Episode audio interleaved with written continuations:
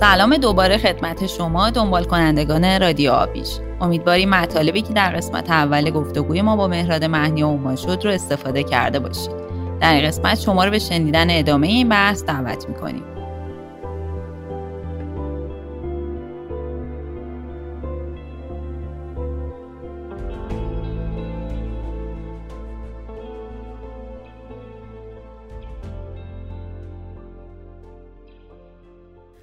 برای تکمیل صحبت که تا حالا داشتیم. اساسا چیزی به عنوان computational design یا parametric design یا digital fabrication رو چجوری تعریف می‌کنین؟ یا این مفاهیم و لغات چه ریشه ای دارن ببین دو, دو تا چیز داره. در واقع این کلمه‌ای که گفتی منهای حالا اون computational parametric و دیجیتال یه بحث ما design داریم fabrication داریم. design که خب design fabrication معنی لغویش ساخته یعنی حالا هر جور ساختی. معمولا ساخت خیلی صنعتی تیراژ بالا رو میگن manufacturing در انگلیسی. ساخت های کوچکتر رو میگن fabrication مثلا یعنی لزوما به معنی دیجیتال بودن نبودن نیست. اون fabrication صرفا معنی ساخت میده. یعنی هر جوری که ما بتونیم یه چیزی رو بسازیم می‌تونیم بگیم fabricate کردیم. قضیه این که حالا ما به این نوع از design یا ساخت بگیم computational parametric یا دیجیتال. اصولا اینا اسمایی که در واقع به کل این حوزه اطلاق میشن. اولش از تا که من می‌دونم از پارامتریک شروع شد. اونم به دلیل اینکه در واقع بر برخلاف سیستم های سنتی طراحی توی کامپیوتر یعنی مثلا نرم افزاری مثل اتوکد 3D Max و اینا که در واقع قدیمی ترن به نسبت نرم افزارهایی که اصطلاحا پارامتریکن. توی اونها شما وقتی داشتین design می‌کردین یک پروسه خطی یه طرفه رو می‌رفتین برای design که معمولا وقتی یه چیزی رو مثلا فرض کن یه box می‌کشی یا یه دیوار می‌کشی وقتی پنجره از توش در می آوردی edit کردن این بعدا خیلی سخت می‌شد. یا مثلا اگه 100 تا پنجره در آوردی مثلا فرض کن یه نمایی داری طراحی می‌کنی 100 تا پنجره در آوردی که اینا مثلا یه ابعاد 50 در 50 یه متر در یه مترن هر چی ابعادی دارن. بعد که می‌خواستی اینا رو بکنی مثلا یک و 20 در یه متر یا یه جای طراحی نتیجه می‌رسیدی که خب مثلا یه متر کم است بکنیم یک و 20 بعد دونه دونه همه اینا رو برمی داشتی دونه دونه که می‌کردی یک و 20 parametric وقتی سیستم های طراحی parametric یعنی مدل سازی parametric وقتی اومد توی معماری اینجوری شد که چون خیلی وقتا پروسه داشت design می‌شد بر اساس سری input شما هر موقع input رو عوض می‌کنی کل پروسه با همون یعنی با همون روابطی که براش حاکم مثلا یه کرف می‌کشیم رو, رو زمین بعد اینو اکسترود می‌کنیم در یک جهت بعد مثلا بولیان می‌کنیم از یه چیز دیگه ای بعد مثلا یه سری پنجره در میاریم حالا اون کرو رو اگر از دایره بکنیم مربع فقط اینپوت رو عوض کنیم بازم اکسترود شده یعنی چون پروسه ثابته اون اکستروده و بولیانه و همه اینا اتفاق میفته به خاطر همین به این گفتم پارامتریک. این قضیه پارامتریک هم قبلا توی رشای دیگه بوده. یعنی مثلا توی مهندسی مکانیک کسایی که طراحی سیالات و جامدات توی مکانیک می‌کنن نرم افزاره که باش کار می‌کنن اساسا پارامتریکن. یعنی برای اونها اینجوری که اصلا مگه میشه پارامتریک نباشه. یعنی تو با یه مهندس مثلا مکانیک صحبت کنی که حالا تو سالید ورکس یا کاتیا یا نرم افزاره دیگه داره طراحی می‌کنه اونا اینجوریان که مگه میشه اصلا پارامتریک نباشه. اونا مثلا سوراخ اگر دارن می‌زنن برای پیچی این سوراخ یه جایی داره شوهاش تنظیم میشه که هر موقع تو دیزاین بخوان میرن شوها رو عوض می‌کنن نمی‌خواد برن دوباره سوراخو پر کن دوباره مثلا سیلندر بکش از اون یکی بولیان کن و فلان. دیجیتال خیلی واژه کلیتریه. یعنی چون داریم از ابزار دیجیتال در طراحی و ساخت استفاده می‌کنیم اصولا بهش میگن مموری دیجیتال یعنی در واقع دیجیت هم از اونجایی میاد که خب کامپیوتر با صفر و یک داره کار می‌کنه. یعنی ما چه نرم افزاری چه سخت افزاری وقتی با کامپیوتر طرفیم در لایه های مختلف یعنی در آخرین لایه می‌رسیم به صفر و یک زبون ماشین. این هم توضیح بدم. بد نیست که در واقع ما سیستم اینجوریه که خب ما سالهاست داریم از کامپیوتر تو معماری استفاده می‌کنیم. کسایی که با کامپیوتر کار می‌کنن تو لایه های مختلفی با کامپیوتر صحبت می‌کنن. لایه اول صفر و که زبون ماشینه بعد میاد میشه زبون های برنامه نویسی زبون های برنامه نویسی یه سری interface هایی که یه نفر نشسته یه interface ی طراحی کرده که با یه سری syntax هایی از پیش تعریف شده یعنی مثل زبون مثلا اسپانیایی ایتالیایی یا آلمانی هرچی شما به بحث اینکه syntax اون زبان رو یاد بگیرید می‌تونید با یه آلمانی بریم بشین صحبت کنین بدونین معنی لغات چیه جمله بندی چه جوریه؟ syntax های زبان برنامه‌نویسی هم تقریبا همین جوریه. یعنی شما وقتی syntax ها رو بدونین می‌تونین با کامپیوتر صحبت بکنین. یعنی دیگه لازم نیست صفر و یک با بیت ها طرف باشین با digit ها طرف باشین که فقط با صفر و یک بز... ماشین بفهمونین چی کار باید بکنه چون فقط صفر و یک می‌فهمه. یه سری interface های اومده یعنی در واقع مدیوم های میانه اومده طراحی شده. خود اونا هم لایه بندی داره. اصطلاحا هر چی زبون برنامه‌نویسی لایه پایینتره به صفر و یک نزدیکتره. یعنی دخل و تصرف مستقیم روی اتفاقاتی که توی سخت افزار و نرم افزار کامپیوتر میفته بیشتره. هر چیز لایه لایه بالاتره به زبان محاوره نزدیکتره. مثلا یه زبونی مثل C++ زبان سطح پایینتریه که شما در این حال که کنترل بیشتری روی اتفاقات دارین خیلی باید دانش بیشتری از کامپیوتر داشته باشین. و لایه های بالاتر مثلا سی شارپ یه ذره سی شارپ و ویژوال بیسیک یه ذره بالاترن. بعد Python باز یه ذره بالاتر. اینا هی به زبان محاوره نزدیکتر میشن. یعنی کسی که تازه می‌خواد کد نویسی شروع کنه با Python راحتتر می‌تونه کد نویسی کنه تا با سی شارپ چون تو سی شارپ خیلی چیزای بیشتری رو باید تعریف بکنه. بعد لایه بالاتر از اینا میشن interface هایی که اصطلاحا میگن visual scripting که حالا کسایی که کار کردن تو حوزه معماری Grasshopper و Dynamo visual scripting یعنی یکی اومده فکر کرده که ما چیکار کنیم که یک کسی که طراحی می‌کنه طراحه. یعنی یک یک وجوه آرتیستی داره خیلی مهندس صرف نیست. چجوری می‌تونه راحت تر با زبون ماشین با زبون های برنامه نویسی ارتباط برقرار کنه interface های اومدن تعریف شدن که حالا بهش میگن node based modeling یا visual scripting که مثل Grasshopper و Dynamo اینا هم باز تو معماری نبوده که دفعه اول استفاده شدن. مثلا نرم افزاری دیگه بودن که در واقع توی رشته های دیگه مثلا وی یا وی وی وی وی که توی visual artist ازش استفاده می‌کنن. مثلا اینا همه همین مدل visual scripting ن. لایه با آخرین لایه میشه نرم افزارها. یعنی مثلا Rhino AutoCAD Grasshopper Grasshopper که نه ببخشید. مایات 3D Max اینا نرم افزارن که یک مهندس کامپیوتر اومده یک interface ی طراحی کرده و شما رو محدود می‌کنه که از یک سری روش ها روش های ثابتی استفاده بکنی. یعنی کسی که 3D Max کار می‌کنه قطعا یه سری محدودیت داره. هرچند ممکنه هم 3D Max هم راینو سی شارپ باشه بیسشون مثلا یا مایا و مثلا راینو و 3D Max ممکنه بیس همشون سی شارپ باشه. ولی یک برنامه نویسی اومده محدود کرده شما رو که از یک interface ی استفاده بکنین که برای اینکه خب راحت تر بتونین ارتباط برقرار کنین ولی خب از اون طرف محدودیت هایی هم داره. یعنی کاری که تو راینو میشه کرد و تو 3D Max نمیشه کرد. به این حد... یعنی اینی که حالا ما در واقع در لایه های مختلف بتونیم بیایم از کامپیوتر استفاده بکنیم برای اینکه طراحی بکنیم. و اصطلاحا بهش میگن کامپیوتیشنال دیزاین. باز این کلمه کامپیوتیشنال هم چیزی نیست که در معماری بوده باشه. ما مثلا computational geometry داریم یعنی هندسه محاسباتی که ریشش برمیگرده به gaming و صنعت سینما و انیمیشن. به خاطر اینکه اونجا خیلی صنعت های با بازده مالی خیلی بالان چرخه های مالی خیلی عجیب غریبی اتفاق میفته این computational geometry اول از اونجا شروع شده و خیلی الگوریتمایی که هست که ما ازشون استفاده می‌کنیم الگوریتمایی که کسایی که انیمیشن و gaming کار می‌کردن. مثلا یه الگوریتمی هست که شاید خیلی باش کار کرده باشن به اسم کتمال کلارک. که یه جور نرم کننده مش هاست یعنی مش, مش اسموت می‌کنه در واقع. این آقای کتمال جزء بنیانگذارای دریم ورکس بوده که کار انیمیشن می‌کردن. کلی هم مقاله علمی داره از اینکه اصلا ما تو کامپیوتر چجوری می‌تونیم یک انیمیشن وقتی داریم می‌سازیم هندسه رو چجوری می‌تونیم توی کامپیوتر بهتر و سبکتر باش کار کنیم.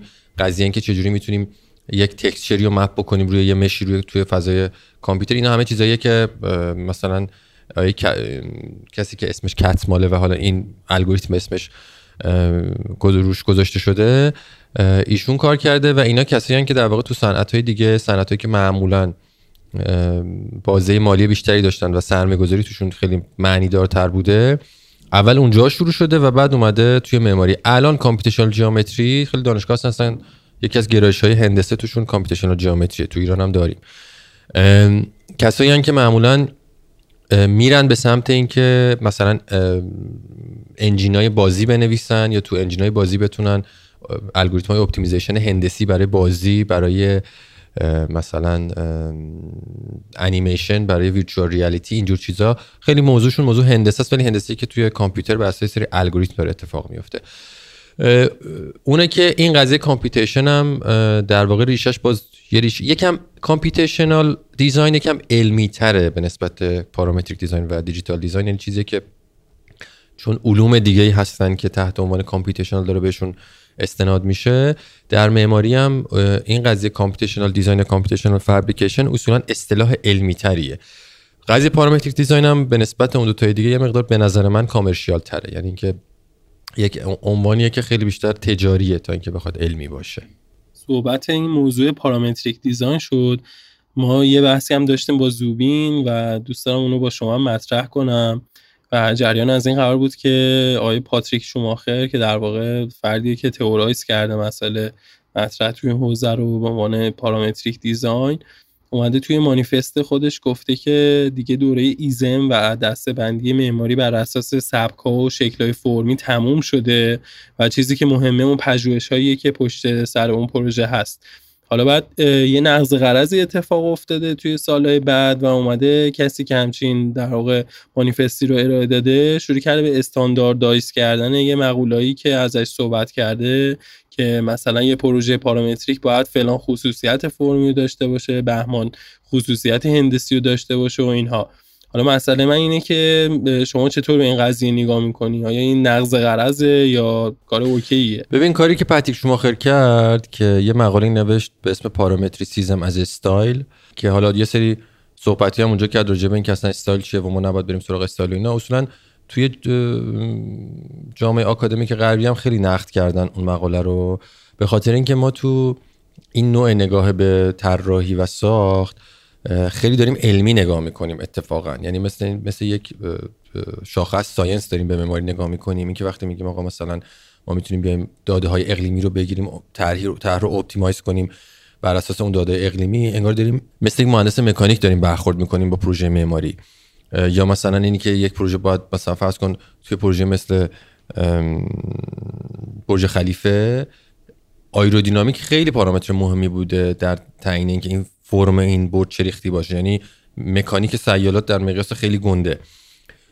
کل موضوع اینه که اون ایسما معمولا واسه سبکای هنری هن و جهانبینی آدم رو در یعنی بشر رو در یک دوره خاصی نشون میده. الان موضوع اینه که وقتی ما داریم میگیم کامپیوتیشنال دیزاین چون موضوعمون اینه که معماری می‌تواند خیلی علمی باشد خیلی برگرفته از شاخه های science باشه تا اینکه art باشه این سبک بندی خیلی چیز غلطیه. و خود پاتریک شوماخر هم تو همون بیانیهش اون بیانیه رو داد یعنی اون مقاله رو داد تحت, تحت عنوان مانیفست معماری پارامتریک و parametricism as style.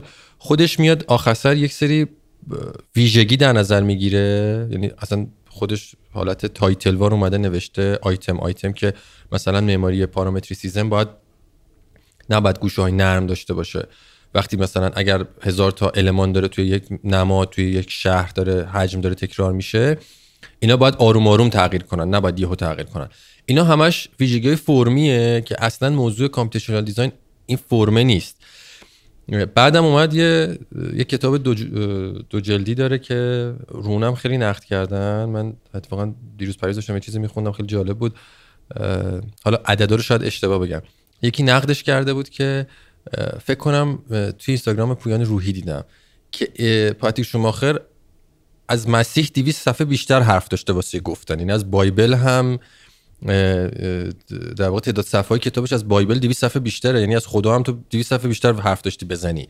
حالا اینکه در واقع شوخیه ولی موضوع اینه که خیلی دارن نقدش می‌کنن و چون اون اون خیلی به نظر من خیلی بیشتر آدم کامرشیالیه آدم تجاریه و می‌خواد در واقع پروداکتش رو بفروشه به عنوان یک دفتر معماری که خیلی هم توی موفق بودن اصولا توی سالهای اخیر. اون بیشتر اتفاقا دنبال اینه که اسم بیاره استایل بکنه مانیفست بکنه که بتونه بگه من الان دارم یه کاری می‌کنم که هیچ قبلا نکرده دارم یک سبک جدیدی میارم که بتونه اونو بیشتر بفروشه. ولی این کلا این مدل طراحی و ساخت اصلا مدلی نیست که بشه در قالب سبک تعریفش کرد. چون درسته که به واسطه ابزاری که ما استفاده می‌کنیم یک سری به تبع ابزاری که استفاده می‌کنیم یک سری فرم های خاصی تولید میشه که قبلا تولید نمی‌شده ولی موضوعش موضوعش اون فرما نیست. موضوعش دانش هندسه است موضوعش الگوریتم است موضوعش بهینه سازی موضوعش طوله یعنی که اصلا ما چه طولایی بسازیم که بتونیم بهتر معماری کنیم. مثلا مثلا این الان پرینترهایی که دارن می‌سازن یا دستگاهی که اصلا ساخته میشن برای اینکه معماری راحتتر بشه تولیدشون کرد. در اصلا موضوع اصلی فرمه نیست. حالا ممکنه هر کسی بر اساس تیست شخصی خودش یا مدلی که به معماری نگاه می‌کنه یعنی کسایی که تو این حوزه هستن قطعا محصولات مختلفی دارن. وقتی به نگاه می‌کنی هر کی در یک در واقع کاتگوری خاصی داره تولید فرم می‌کنه که برای خودش منحصر به فرده.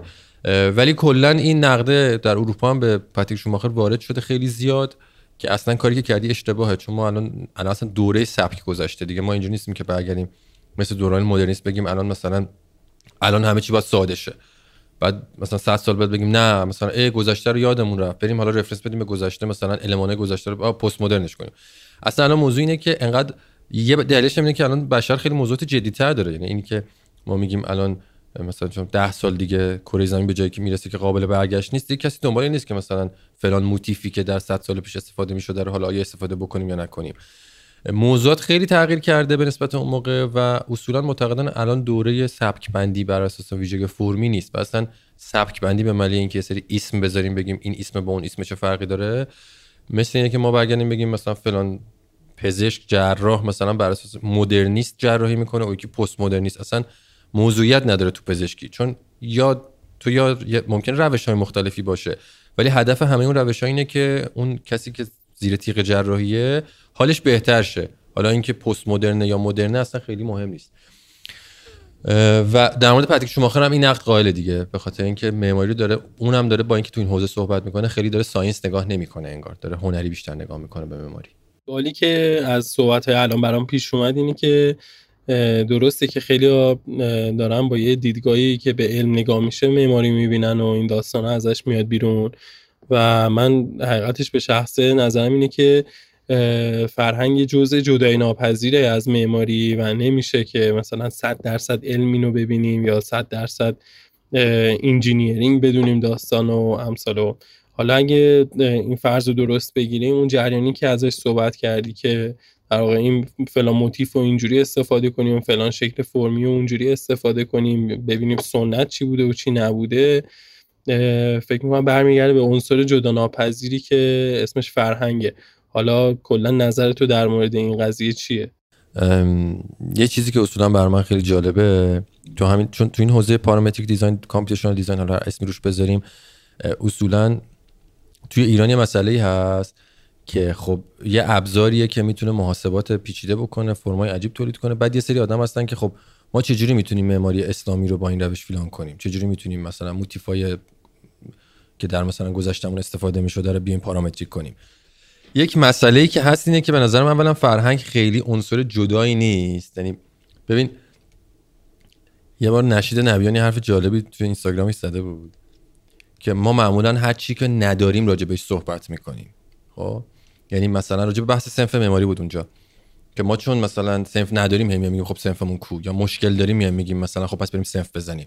اگر همه کارفرماها درست پول معمارا رو می‌دادن یا هیچ مشکلی نبود پروسه مثلا ارتباط معمار با کارفرما هستش کس فکر سنف نمی‌کرد. دوش همه چی پیش مثلا فرض کن الان الان همون داریم نفس می‌کشیم. پس فکر این نیستیم که دستگاه اکسیژن وصل کنیم. اگه دو مثلا 100 سال دیگه یه شرایط زمین جوری بشه که نتونیم نفس بکشیم حالا فکر می‌کنیم چجوری نفس بکشیم. من به نظرم فرهنگم اصولا چیزی نیست که بشه بگیم الان این فرهنگ دارد یا این فرهنگ ندارد. یا اون مدلی که ما بررسی می‌کنیم مثلا یه سری تحلیلایی هست که من فکر می‌کنم غلطه. خیلی نگاه شخصیه ها مثلا گنبد راجبه که گنبد مثلا از وحدت میاد. اصلا از وحدت به نظر من نیومده. یعنی یه جایی اومدن گفتن ما می‌خوایم دهنه 3 متر رو بکنیم 10 متر. چیکار کنیم؟ فکر کردن گفتن که گنبد بزنیم. بعد تو اون دوره تاریخی می‌بینی که تو روم هم داشتن همون کارو می‌کردن. تو خاورمیانه هم داشتن همون کارو می‌کردن. حالا مثلا ما رفتیم به سمت سیستمای مثلا تاقای تیزه ای اونا رفتم غیر تیزه ای یعنی یکم این اینجاش میشه یکم فرهنگ اینکه این چقدر بیشتر فکر کرده به چیا فکر کرده اون به چیا فکر کرده. ولی یک مشکلی بوده که در تمام تمدن های بشری وجود داشته که آقا ما دهنه بزرگ چجوری اجرا کنیم؟ مثلا چوب هم نداریم اینجا. اونجا که چوب بوده چوب می‌زدن اونجا که چوب نبوده می‌گفتن چیکار کنیم؟ خب با این سنگ و گله چجوری بتونیم تا سقف بلند بزنیم؟ خب بریم گنبد بزنیم. بعد میاد به نظر من تفسیر میشه که حالا مثلا گنبد حس وحدت داره. یا مثلا مناره. مناره یه چیزی بوده که خب اون موقع می‌خواستن از دور ببینن. یعنی نه جی پی اس بوده نه نقشه مثلا مدل 100 سال پیش نقشه مکتوب درست بوده که همه داشته باشن. می‌خواستن از دور به مشخص باشه نماد شهری باشه. مثل برج میلاد الان. یه چیزی باشه که از همه جا یعنی تو بتونی reference قرار بده که مثلا گنبد دیدی یعنی رسیدیم به شهر فلان. گنبد میذاشتن. بعد اومده شده که حالا اونایی که عثمانیان چهار تا بذاریم ما که مثلا شیعه این بیایم دو تا بذاریم. یعنی تفسیرا به نظر من بعدا میاد عد میشه به اون. فرهنگ هم به نظر من اینجوری یعنی ببین ما یا جامعه ای داریم که به فرهنگ اهمیت می‌دهد یا جامعه داریم که اهمیت نمی‌دهد. همه دنیا هم دارن یه مقدار عوض میشه. اینکه اهمیت بدیم به گذشتمون باحاله. به این از این جهت که خب ما گذشته داریم یادمون نره. همین گذشته یادمون نره. ولی چیزی نیست با سرنگ بتونیم بکنیم توش بگیم مثلا یه فرم طراحی کنیم بگیم مثلا الان من الگو میشه زاهدی زاهدی چجوری اسلامیش کنم؟ خب اصلا غلطه. تو یا آدمی هستی که فرهنگ برات مهمه اون فرهنگه رو میری تو کارت هم دخیل می‌کنی به یه نحوی. ولی بازم به نظر من برخورد فرمال اصولا برخورد درستی نیست. یعنی ما اگه بفهمیم که خب اون زمان آدما به فکر این بودن که تاق گنده بزنن رفتن سراغ تاق زدن گنبد زدن. این قضیه مثلا تویزه ای که ما داشتیم همش بحث سازه بوده. بعد اومدن دیدن خب مثلا اینم هندسیش کنیم با مزه است. یعنی taste اضافه کردن بهش. ولی اصل اون قضیه سازه ایه بخاطر اینکه یه کاری نمی‌تونستن بکنن با اون سیستم تونستن بکنن. ما هم الان یه سری مسائلی داریم که مثلا این مسائل سازه ای که می‌تونیم free form ها رو الان مثلا فرض کن همین چیزی که گفتم راجع فیلیپ بلاک که داره رو سازه فشاری کار می‌کنه. خب همون تاقای ماست. تو زوریخ نشسته داره کاری می‌کنه که ما قبلا می‌کردیم. الان بلد نیستیم بکنیم. رفتیم سراغ مثلا بلد نیستیم که نیاز نبوده بکنیم. رفتیم سراغ سازهای فلزی و بتونی. بعد اون رفته رسیده به اینکه خب من یه روشی پیدا کنم که همون تاقه رو ولی اون فکر نمی‌کنه من دارم ایرانی کار می‌کنم. اون میگه آقا یک مسئله سازه وجود داره بیام اینو حلش کنیم. من یه راهی پیدا می‌کنم تو میری یه راه دیگه پیدا می‌کنی اون یکی میری یه راه دیگه پیدا می‌کنه. بعد مجموعه این تلاش ها که منجر به پیشرفت میشه میشه تمدن. حالا یه زمانی local بوده ارتباط global وجود نداشته مثل اینه که مثلا ما الان رو زمینیم. الان فردا با یک مثلا تمدن فرازمینی ارتباط برقرار کنیم خب تاثیر می‌ذاره رومون دیگه. نمی‌تونیم بگیم که نه نه اونو ولش کن. ما مثلا به عنوان زمینی ها یک سری background داشتیم که بریم بچسبیم اون background. خب اون اگه خوب جواب بده میریم اون کارو می‌کنیم دیگه. از نظر من به همین میزان غیر قابل انفصال این دوتا هستم. یعنی یا یه کسی یا یه فرهنگی انقدر ارزش افزوده دارد که تو رایتش بکنی یه چیزایی توش هست. الان می‌کنن یعنی مثلا میرن خیلی وقتا تو همین سیستم کامپیوترال دیزاین میرن سیستم های سنتی رو بررسی می‌کنن که بر اساس اوستاکاری بوده و دانشی پشتش نبوده. از توش دانش استخراج می‌کنن تحلیل می‌کنن روش جدید پیاده می‌کنن که ما اون کارا رو چجوری بکنیم. مثلا سر ربات اگر مقار ببندیم چه کاری میشه کرد؟ اگر سر ربات مثلا فیلان کار بکنیم آیا بهتر میشه سنگر رو برید بدتر میشه؟ ولی لزومی نداره چون اوستاکاری داشته مثلا مقار می‌زده ما بگیم نه ما اگه بریم سراغ مثلا CNC پس خیانت کردیم. اون موقعی به نظر من خیانتی که اون کاری که ارودش با مقار می‌کرده به زور با سی بکنیم. به خاطر اینکه بگیم نه ما آدمای فرهنگی هستیم به فرهنگ خودمون خیلی مثلا احترام می‌ذاریم. چون اون موقع موضوعش چیز دیگه بوده ابزارش چیز دیگه بوده. الان موضوع چیز دیگه است ابزار چیز دیگه است. اگه ما بتونیم خودمون از این ابزار استفاده بهینه کنیم میشیم همون تمدنه. یعنی اون موقع یارو فکر نمی‌کرده من ایرونی کار کنم. داشته بهترین جواب به مسائل می‌داده یه تستی هم بهش اضافه می‌کرده. مثلا چهار تا نقشمون وسط اضافه می‌کرده ولی نقشه اصل نبوده اصلش اون تاقه بوده.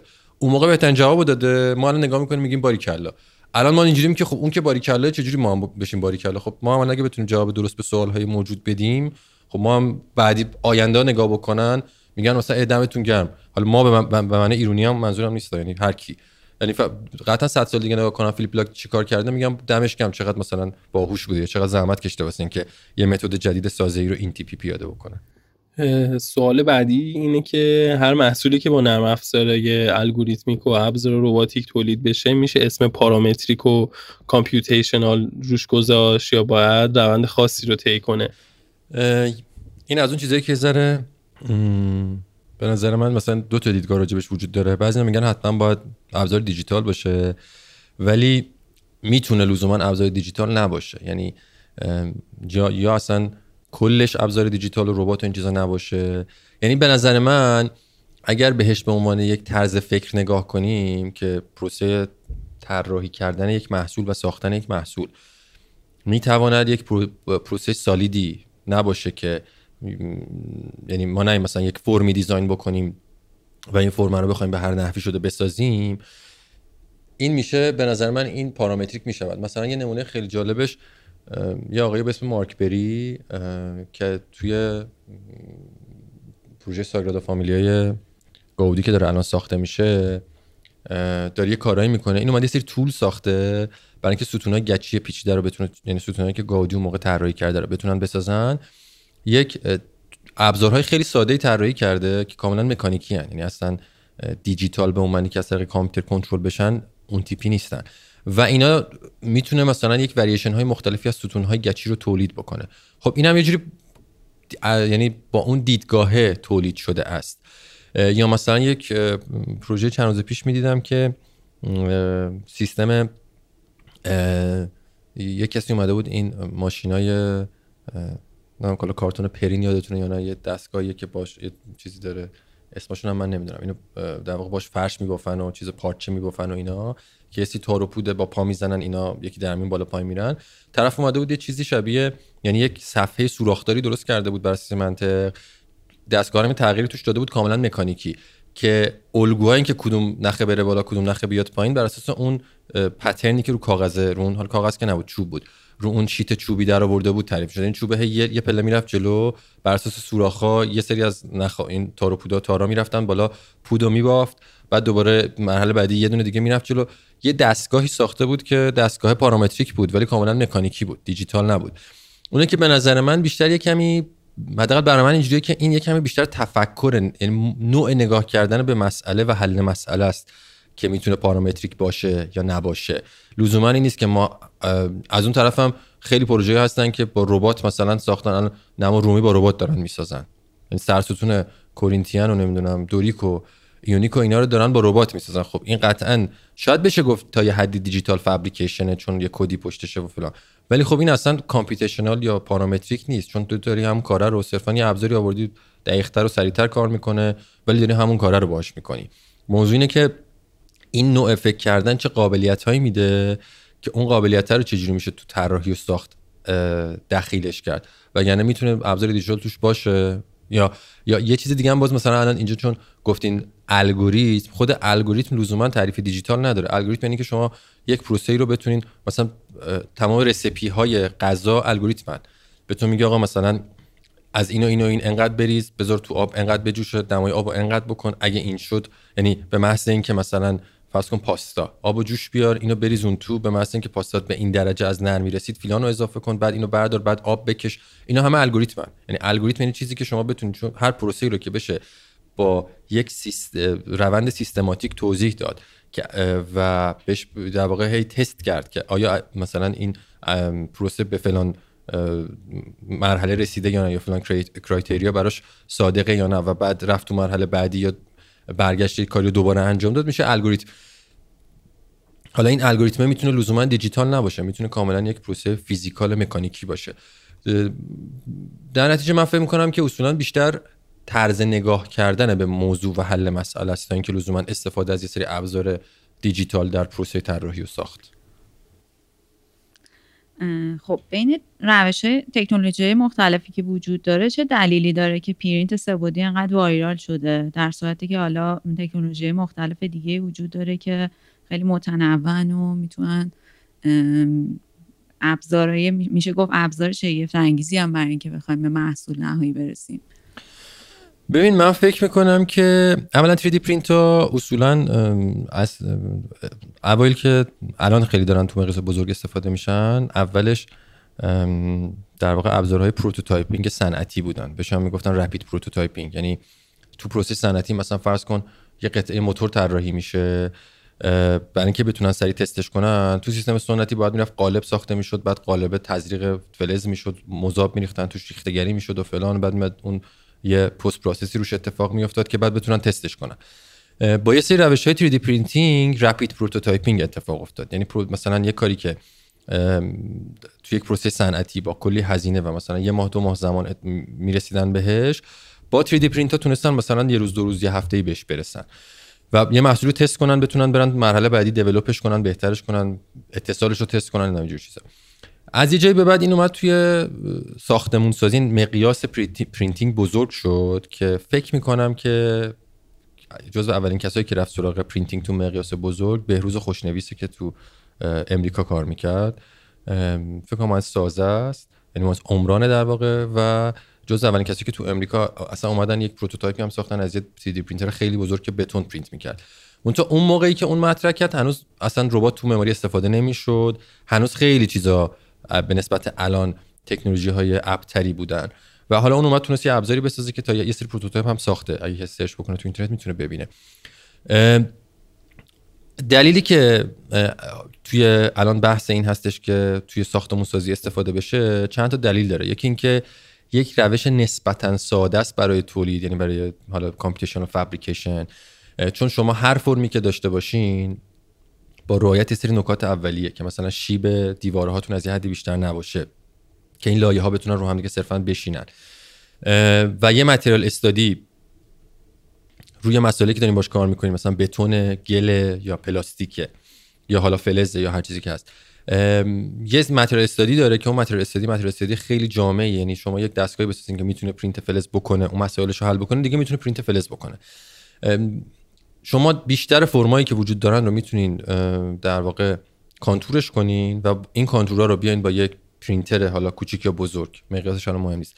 لایه لایه پرینت بکنین و بیاین بالا. یعنی خیلی از موضوعات ساخت. مثلا شما اگه بخواید معماری رو پنل بکنین بحث سازه دارین بحث detail اتصال دارین تقسیم بندی پنل رو دارین تک تک اینا برن تولید بشن.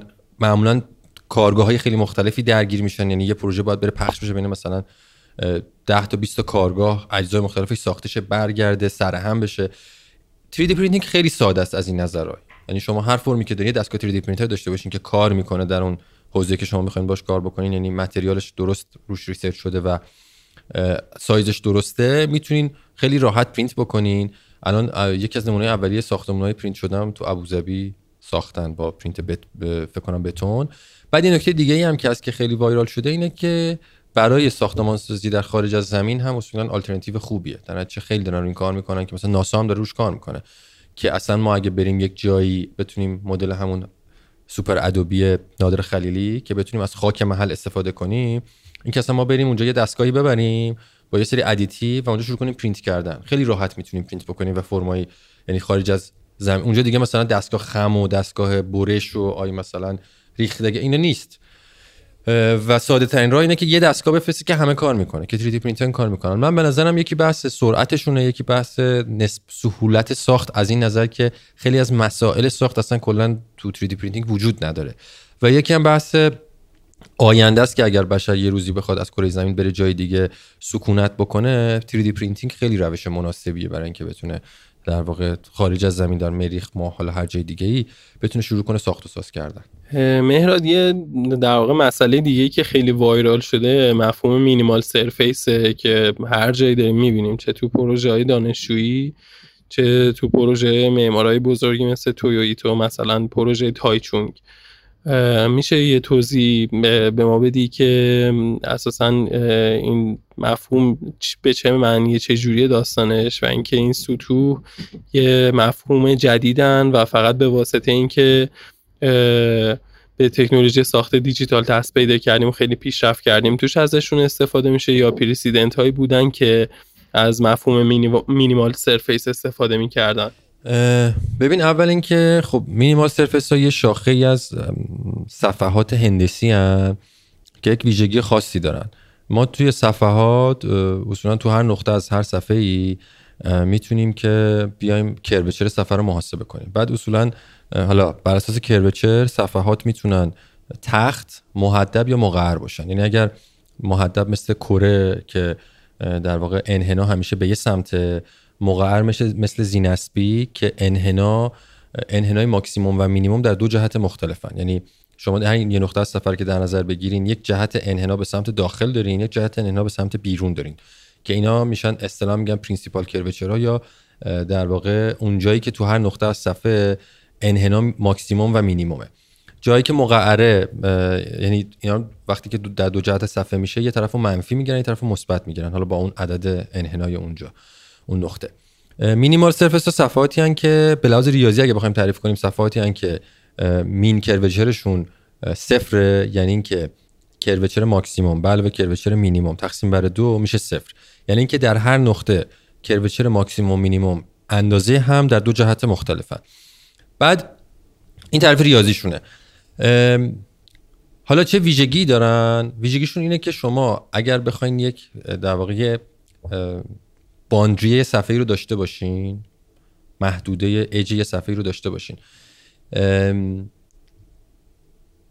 کمترین یعنی اگه بخواین اون محدود اون باندری رو با یک صفحه بپوشونین که کمترین میزان مصرف متریال رو داشته باشه اون صفحه مینیمال سرفسه.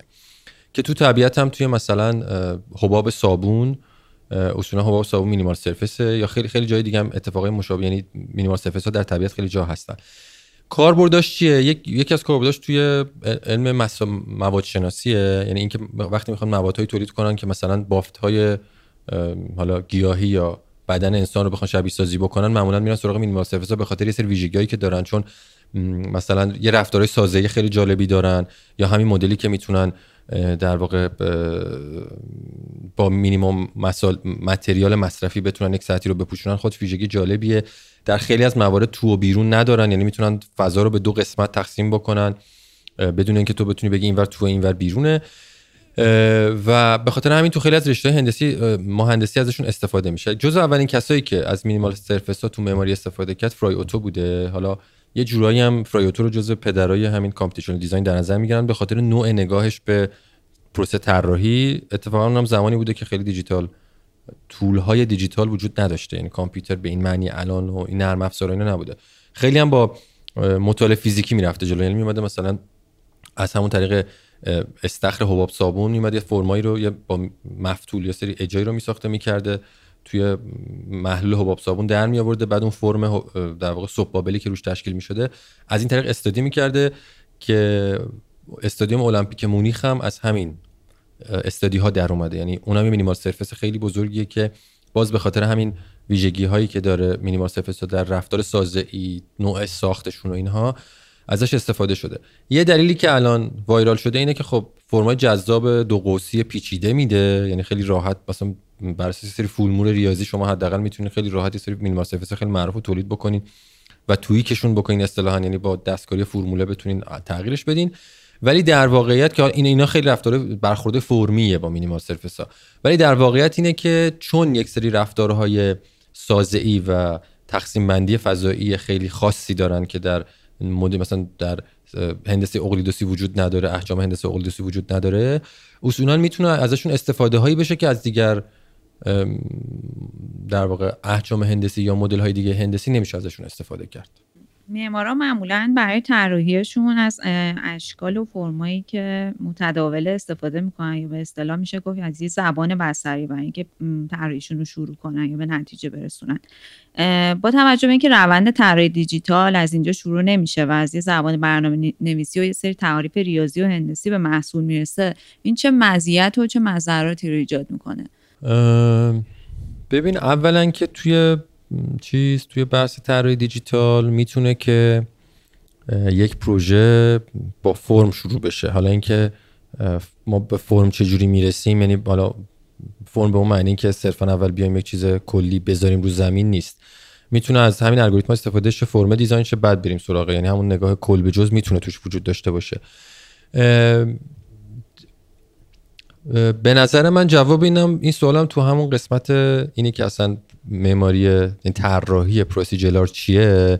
یعنی چون ما, ما ابزار دیجیتال حسنی که دارن اینه که باعث شدن ما بتونیم خیلی از ب... یعنی قدیم اینجوری بوده که به خاطر ابزارهایی که داشتیم ما همیشه مجبور بودیم از کل به جز بریم.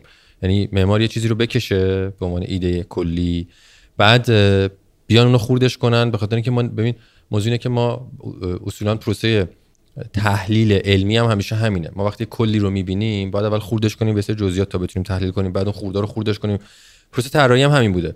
اولی کلی طراحی می‌شده کل جز... جزئی تر می‌شده جزئی تر می‌شده جزئی تر می‌شده. حالا ممکنه سری رفت و برگشت بوده مثلا. با تحلیلی که از یه لایه پایین تر می‌شده می‌رفته لایه بالاتر edit می‌شده. ولی تو ابزار دیجیتال با ورود ابزار دیجیتال به معماری به خاطر اینکه اصلا این روند از بالا به پایین کلا ملغا شده یعنی این امکان فراهم شده که اصلا ما از پایین بریم به بالا هم مدل agent based modeling مثلا. یا جورای دیگه ای که ما اصلا روابط رو می‌سازیم اصلا برامون مهم نیست فرم کلی چی میشه. میگیم آقا این قوانینن که دارن فرم کلی رو می‌سازن. هر چی هم بشه به نظر من یعنی من به عنوان یک معمار اصلا نمی‌خوام تصمیم بگیرم که این قشنگه یا قشنگ نیست یا فضایی که میده فضای جذابی یا نیست. هر چی این بده نظر من خوبه به خاطر اینکه یه سری قانون رعایت کردم و آرشیتکتایی هستن که دارن اینجوری طراحی می‌کنن. از نظر من مزیت ابزار دیجیتال یعنی چیزی که اضافه کرده همین اینه که در واقع یکی اینکه ما می‌تونیم پروسه دیزاین بکنیم. وقتی می‌تونیم پروسه دیزاین بکنیم می‌تونیم از پایین به بالا بریم که از بالا به پایین بیایم. می‌تونیم پارامترهای علوم دیگه که به معماری مربوطن مثل سازه اقلیم طراحی مکانیک و اینجور چیزها رو برداریم بریم توی پروسه طراحی از فازهای خیلی اولیه اینا رو دخیل کنیم در طراحیمون و روابط بین اینا و فرم معماری رو تعریف بکنیم. به جای که فرمی طراحی بکنیم بخوایم حالا به زور آیرودینامیکش کنیم یا هی هی یه فرمی رو هی دستی edit کنیم ماکت بسازیم بریم ببینیم آیرودینامیک هست یا نه. ما اصلا می‌تونیم بر اساس قوانین آیرودینامیک فرم design بکنیم. و یه بحث دیگه هم اینه که اصولا معماری رو به عنوان یک رشته ای که یک دیسیپلینی که با دیسیپلین های دیگه ارتباط داره تبدیل کرده به یک مثل خیلی از رشته های معاصر دیگه تبدیل کرده به یک موضوع interdisciplinary که در واقع داخل خودش می‌تونه دیسیپلین های مختلفی رو پوشش بده. صرفا این نیست که ما معماریم یه مهندس سازه هست. الان ما خیلی وقت کاری که می‌کنیم تحلیل سازه‌ایاشو خودمون توی نرم افزار انجام میدیم چک سازه‌ای رو با مهندس سازه می‌کنیم. به خاطر اینکه حالا الان ایراد اینه که اون مهندس سازه روی این ابزار تسلط هنوز نداره با سیستم های قدیمی تر داره کار می‌کنه. ولی ما میایم یک پروسه رو تو توی نرم افزار واحدی پروسه می نویسیم که المان های سازه هم داریم توش در نظر می‌گیریم. بر اساس سازه design می‌کنیم یا optimum می‌کنیم. فقط مح... یعنی تحلیل های نهایی رو با مهندس سازه چک می‌کنیم که مطمئن بشیم این داره درست رفتار می‌کنه یا نه بر اساس دانش سازه. و این این امکان ایجاد شده که قبلا نبوده. ولی به نظر من لزوما این که بیایم بگیم آقا این همش مزیت اون قبلی همش عیب بود. این هم چیز درستی نیست. یعنی اون موقع با توجه به ابزاری که بوده اونجوری طراحی می‌کردن جور دیگه نمی‌تونستن طراحی کنن به خاطر اینکه توانای تحلیل مغز بشر یه چیز ثابتیه نمیشه از یه حدی بیشتر نمی‌تونه از یه حدی بیشتر تحلیل کنه. الان چون این ابزار دستمونه؟ ماها انگار مغزمون expand شده. می‌تونیم خیلی بیشتر یه ابزاری اومده کنار مغز ما که ما به کمک اون یا اون به کمک ما می‌تونیم process خیلی پیچیده‌تری رو تحلیل بکنیم و برسیم به فرم هایی که قبلا امکان رسیدن بهشون نبوده.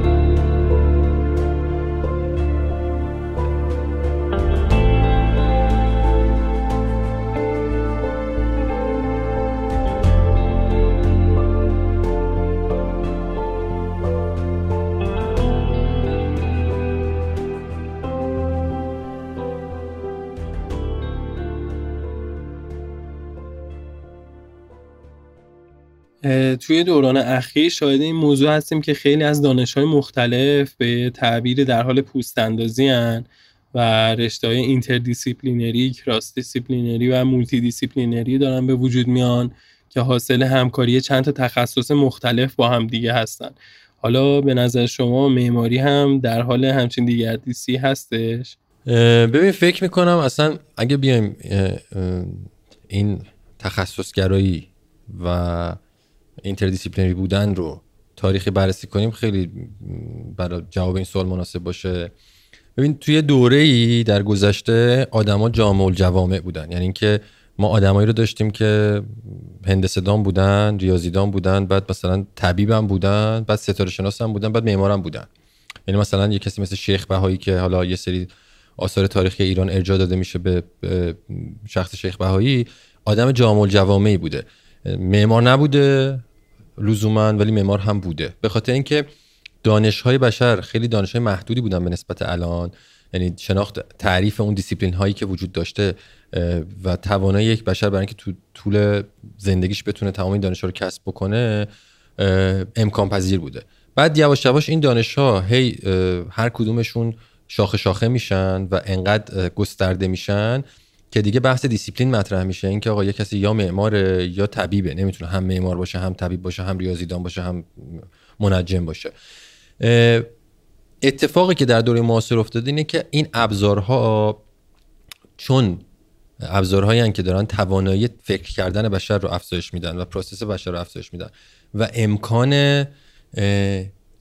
یعنی این امکانی که دیسیپلین های مختلف هم با همدیگه کار کنن با سیستم های conventional یه کمی سخت بوده. یعنی اینو بازم تبدیل شدن به همون جزیره ها که یکی معمار بوده یکی مثلا طراح مکانیک بوده. معمار اگه می‌خواسته مثلا فرم معماریش آیرودینامیک باشه یا طراح ماشین می‌خواسته آیرودینامیک باشه باید می‌رفته با یه مهندس مکانیک صحبت می‌کرده. جزیره مختلف بودن که این به اون data می‌داده اون می‌رفته تحلیل می‌کرده بعد جوابشو به این می‌داده بعد این تو طراحیش تاثیر میذاشته. الان اتفاقی که افتاده اینه که اولا آدم ها می‌تونن multidisciplinary باشن. یعنی یک معمار می‌تونه که کد نویسی بلد باشه یعنی علم کامپیوتر داشته باشه می‌تونه هندسه بلد باشه چون که یه بخشی از کار رو داره کامپیوتر می‌کنه. یعنی میاد قوانین رو می‌تونه یاد بگیره می‌تونه مدل یک مهندس صنایع این این گرایش ها رو خیلی کلی بدونه مدیریت بکنه یک پروسه‌ای رو که دیسیپلین های مختلف درش درگیرن برای تولید یک معماری بهتر که حالا این بالا بهترم باز خودش میشه ساعت رو جوش صحبت کردی اصلا چی اصلا چی بهتره چی رو میگیم بهتر چی رو بگیم بهتر. ولی حالا اگه فرض کنیم که هدف اینه که همیشه معماری بهتری تولید بکنیم الان هم معماری به واسطه این ابزارها می‌تونه خودش یه آدم نسبتا جامع جوامعی بشه. الان معمارایی که معمارای معاصری که هستن حالا معماری جوونی که دارن کار می‌کنن خیلیاشون که هنوز خیلی هم سوپر استار نشدن اینا خیلی آدمایی که مثلا طرف کد نویسی بلده دانش هندسه داره ربات هم می‌تونه کنترل کنه خودش طراحی هم می‌کنه طراحیش هم بر اساس همین دانش هست. یعنی اون باز دوباره داره multidisciplinary کار می‌کنه خودش به تنهایی. یا اینی که اصلا وقتی حالا بازم از این حدی که بیشتر میشه این دانش ها ممکنه که یه نفر نتونه handle بکنه. این پلتفرم های دیجیتالی که به وجود اومدن باعث شدن که ارتباط بین رشته خیلی ساده تر بشه.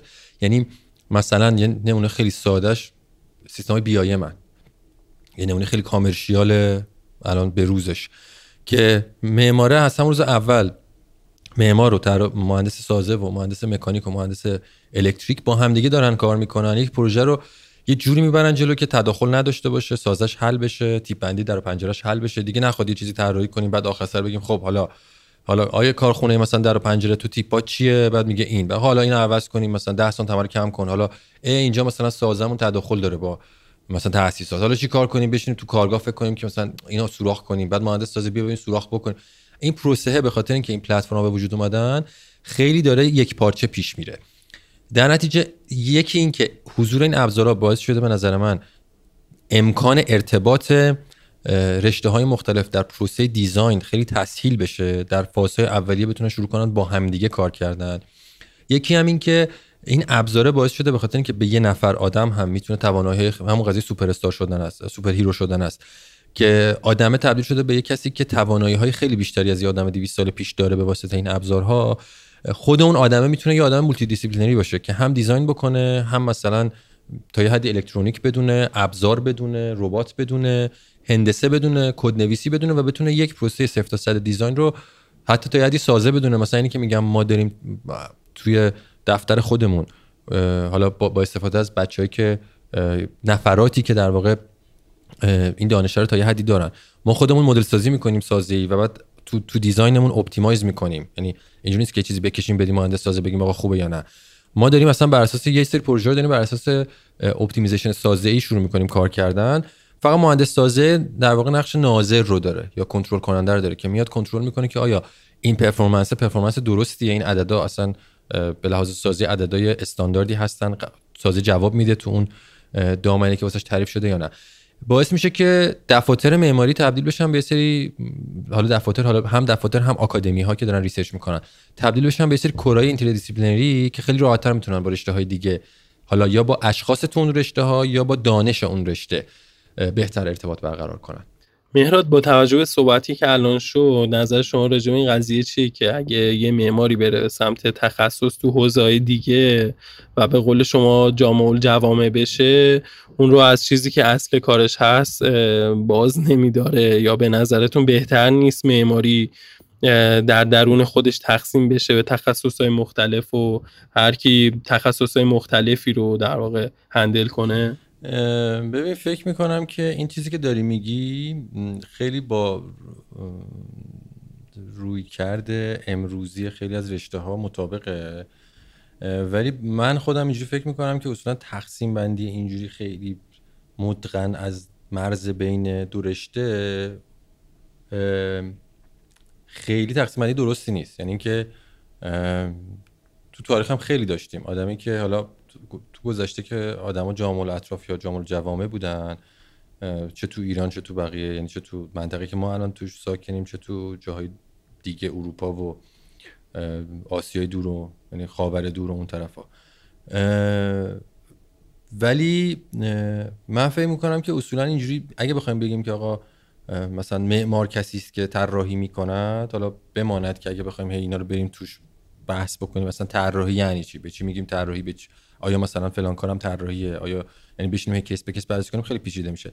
ولی کلا به نظرم اینه که بگیم آقا معمار کسی است که طراحی می‌کند پس اگر تو طراحی پس چرا میری مثلا مثلا چه می‌دونم میری کار کد نویسی می‌کنی یا چرا میری مثلا tool design می‌کنی؟ tool design کردن مخصوص مهندس مکانیک هست مثلا به تو ربطی ندارد. این به نظر من اصلا تقسیم بندی درستی نیست. به خاطر اینکه من خودم فکر می‌کنم که اصولا پیشرفت از انباشت فعالیت و دانش اتفاق میفته یعنی اگه یکی یه جا یه معماری یهو فکر می‌کنه یه جای باگی هست یا یه پتانسیلی هست. اگه نره سراغش بگه خب این که وظیفه من نیست.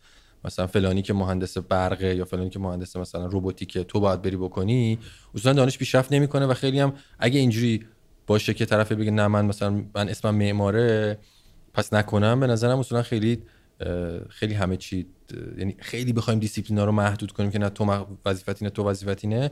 به نظر من خیلی همه چی خشک میشه.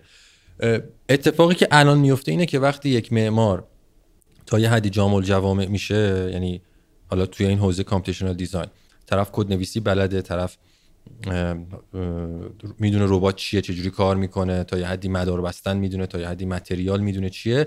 باعث میشه بره سراغ صورت مسئله هایی که شاید مهندس مکانیک به تنهایی نتونه بره معماری هم که این دانش نداره نتونه بره. یعنی اصلا اون شاید اون صورت مسئله هیچ وقت به وجود نیاد اگر یک معماری نره سراغ این گرایش ها مثل که مثلا ما بگیم آقا توی مثلا ما خیلی داشتیم آدمایی که مثلا معمار بوده رفته تو موسیقی. مثلا پینک فلوید همشون معمار بودن. طرف م... چه می‌دونم مثلا یه شغلی داشته رفته فیلمساز شده خیلی فیلمساز موفقی هم شده. من فکر می‌کنم اتفاقا اتفاقا جالبه که آدمهایی از بیرون یه رشته با یک صورت مسئله دیگه به یه رشته نگاه می‌کنن و این ارزش افزوده است به نظر من. یعنی اگر پینک فلوید معماری خونده و میره آلبوم موزیک تولید می‌کنه. بعد یهو live اشون خیلی live ای معروفی میشه به خاطر اینه که معماری خوندن به خاطر اینکه فضا بوده. اصلا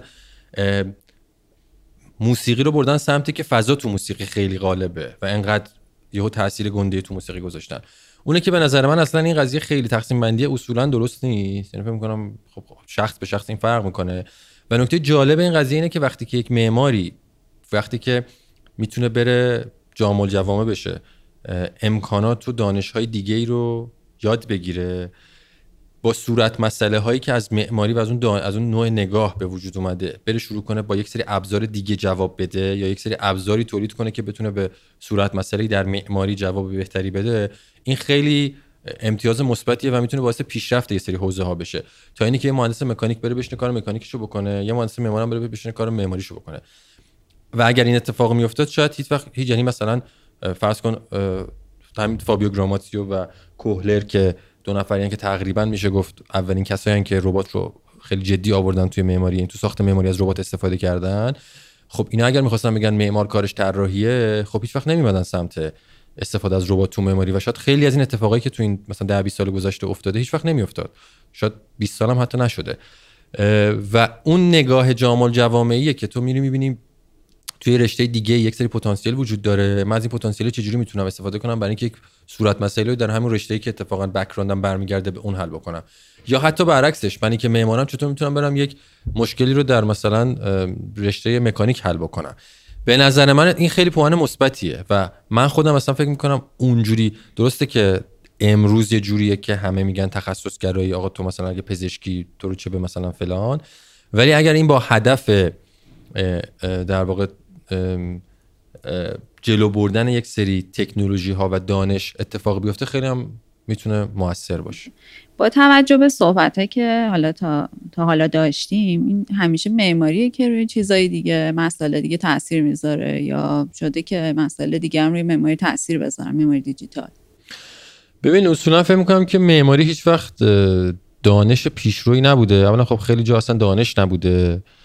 ولی اون دوراییم که مثلا حتی به نسبت تو قالب هنرم بسنجیم نه هنر پیشروی بوده معمولا نه دانش پیشروی بوده. خیلی کمن مواردی که معماری توشون پیشرو بوده. و یعنی معماری مسیر رو رفته که بعد رشته های دیگهش اومدن شروع کردن همون مسیر رو رفتن. مثلا تو اون دوره ای که سبک شناسی معماری سبک بندی می‌کردن معماری رو معمولا خب معماری از سبک های غالب هنری ادبی و یعنی تو رشته های دیگه تبعیت می‌کرده یعنی مدرنیست هیچ اول تو معماری نیومد پست مدرنیست هیچ اول تو معماری نیومد. خیلیشون اول تو ادبیات و هنرهای دیگه بودن هنرهای تجسمی بودن اومدن تو معماری. الان هم که داره یه کمی به دانش علمی نزدیک میشه یعنی به science نزدیک میشه بازم معماری پیشرو نیست. یعنی مثلا معماری نمیاد تاثیر بذاره رو هوا فضا یا روی مثلا خودروسازی. اصولا هم اون صنایع صنایعی که چون turnover مالی بالاتری دارن و تاثیرات گنده تری دارن. یعنی که مثلا همین الان جدیدترین اتفاقی که افتاد که اسپیس ایکس اولین سفر commercial فضایی رو انجام داد.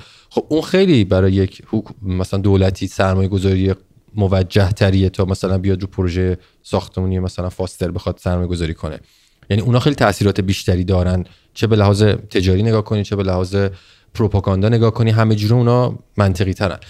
ولی منها اینکه حالا معماری معمولا در 90 درصد موارد پیشرو نبوده و همیشه دانش دیگه پیشرو بودن معماری ازشون استفاده کرده ولی معماری مخصوصا الان که در واقع یک کمی به سمت علم نزدیک شده به نظر من اتفاق داره بیشتر میفته اینه که معماری می‌تونه در واقع از یک سری تکنولوژی و دانش هایی که وجود داره استفاده بکنه برای اینکه مسائل خودش رو حل بکنه و سوال هایی رو مطرح بکنه که متخصصین یه سری حوزه دیگه برن فکر کنن ببینن خب این مسئله رو چجوری میشه حلش کرد. یا همین من مثالی که می‌زنم مثلا کسی مثل هلموت پاتمن که یکی از آدمای شناخته شده computer geometry معاصره. یعنی که واقعا یکی از دانشمندای نخبه در حال حاضر.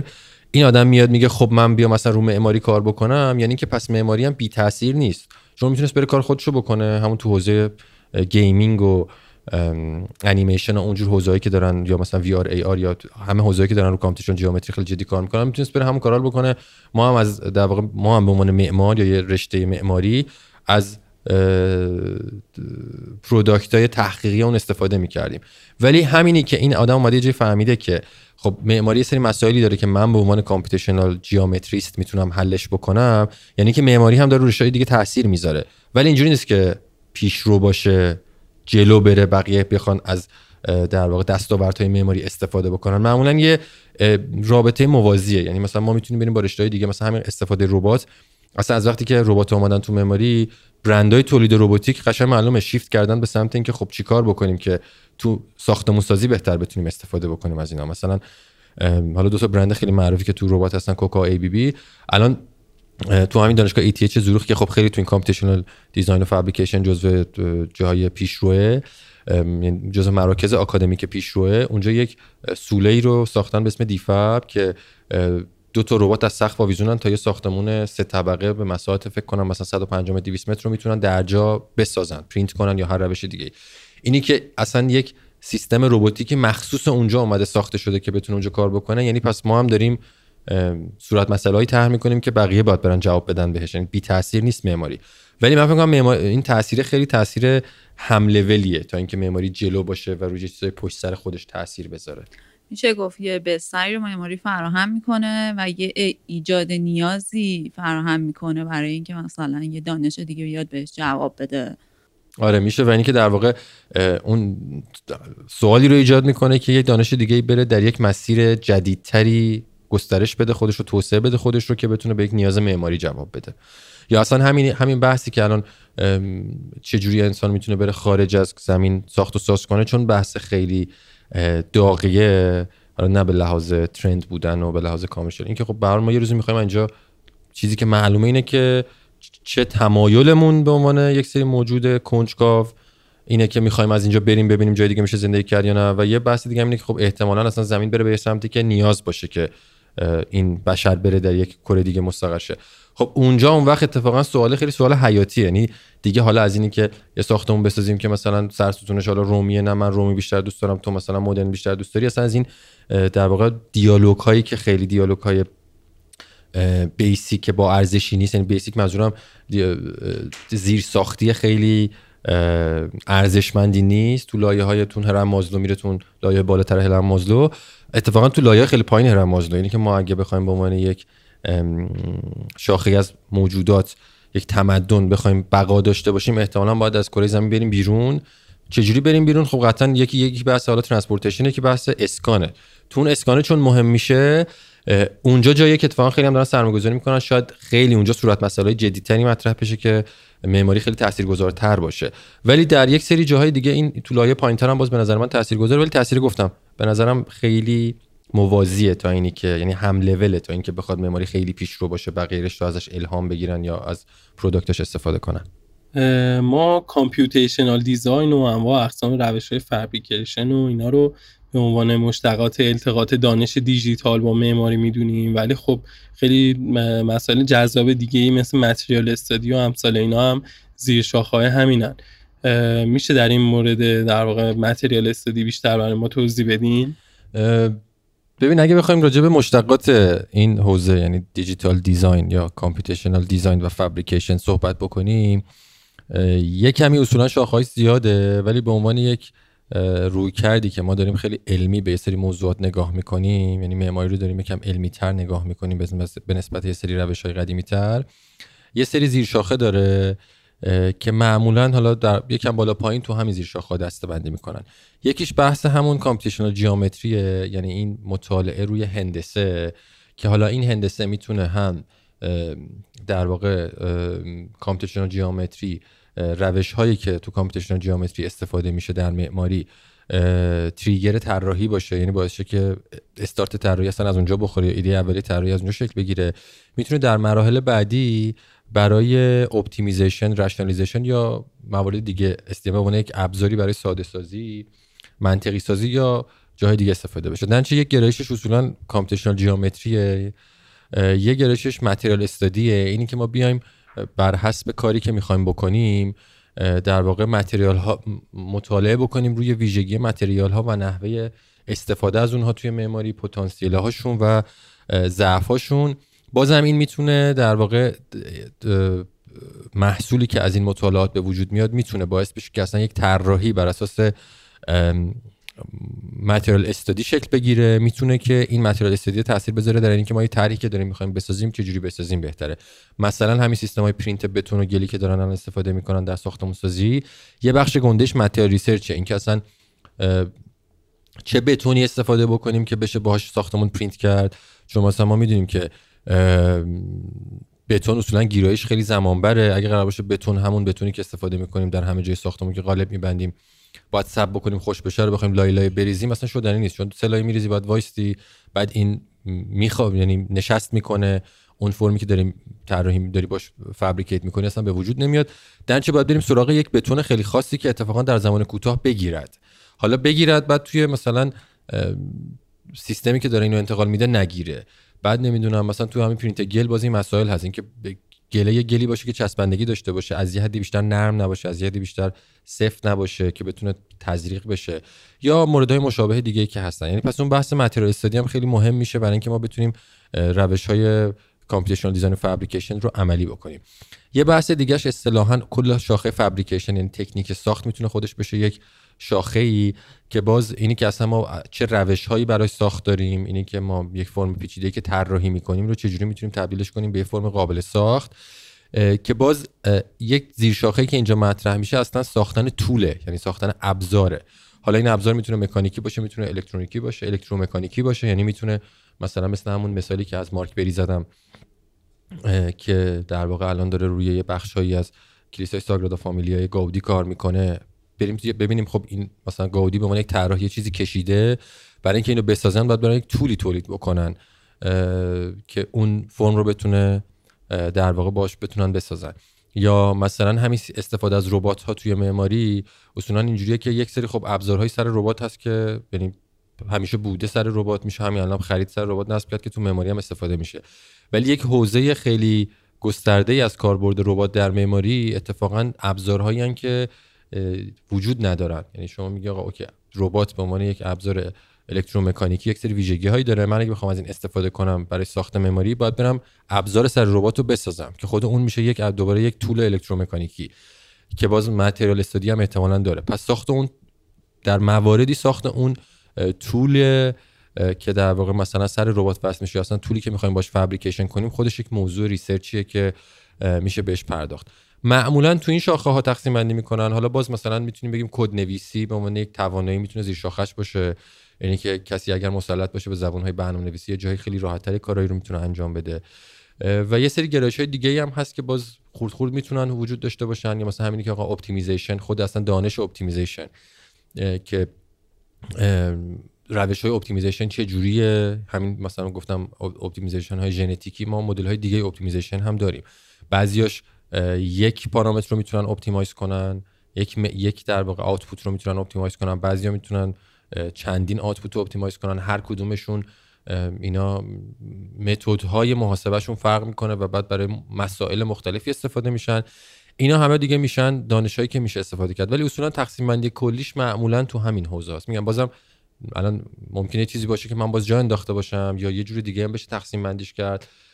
ولی اینها کلا حالا اگه نخوایم خیلی دقیق بگیم یک دو سه چهار پنج که بیشتر از این نمیشه کمتر از این نمیشه نخواهیم اینجوری تقسیم بندی کنیم حوزه هایی که معمولا جزو مشتقات یا زیر شاخه های کامپیوتیشنال دیزاین و فابریکیشن میشن این حوزه ها خب خیلی ممنون مهراد عزیز. خیلی گفتگوی خوبی بود و مطمئنم برای مخاطبای ما هم مفید خواهد بود. به عنوان سوال آخر و روال پادکست ما اگر ممکنه رفرنس هایی که فکر می‌کنی مفیدن و برای کسایی که علاقه دارن توی این حوزه مطالعه بیشتری بکنن لطفا همون معرفی کن. اصولا رفرنس های توی این رشته خیلی رفرنس های چون گفت همونجوری که حالا در طول پادکست هم, هم صحبت کردیم خیلی چون به دان به science نزدیک میشه اصولا reference هم خیلی زیاد داره. برای هر تک تک این حوزه کلی reference میشه معرفی کرد. یه چند تاشو من در حین صحبت گفتم ولی فکر می‌کنم بهتره که من حالا بعد از تمام شدن صحبت هامون یه reference ی از کتابایی که فکر می‌کنم می‌تونه مناسب باشه برای کسایی که حالا یا می‌خوان وارد بشن به این رشته یا دارن تو این رشته کار می‌کنن دوست دارن بیشتر یاد بگیرن یا منابع بیشتری مطالعه بکنن معرفی بکنم که مستقلا بتونین توی page تون بذارین. ولی حتی شاید بتونیم اینو مثلا بگیم آقا تو حوزه geometry این reference ها هست تو حوزه مثلا design این reference ها هست چون خیلی زیاده. مثلا خود مجله AD که صحبت کردیم اولش مال انتشارات وایلی این خودش حداقل 10 15 تا issue داره که هر کدومش می‌تونه reference خیلی جدی باحالی باشه. می‌تونیم من من لیستا رو در میارم این چند روزم هم دیدم یه جاهایی هم کتابایی که تو لیست خودم نیست عکس می‌گرفتم که بعدا بهتون بدم. میگم حالا می‌تونیم چون خیلی زیاد میشه می‌تونیم حتی اینو در قالب دو تا سه تا پست جداگانه ای معرفی بکنید. منم به نوبه خودم تشکر می‌کنم از اینکه این بحث جذاب مفید با همدیگه داشتیم. خیلی ممنون.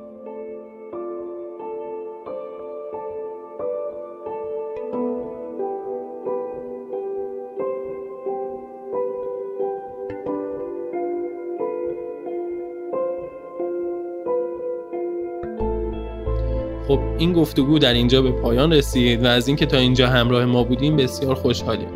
در رادیو آویژ مشتاق شنیدن نظرات شما در مورد این اپیزود و مجموعه فعالیت همون هستیم و به دقت کامنت های شما رو دنبال می‌کنیم. تا اپیزود بعدی خوب و خوش و خورم باشید.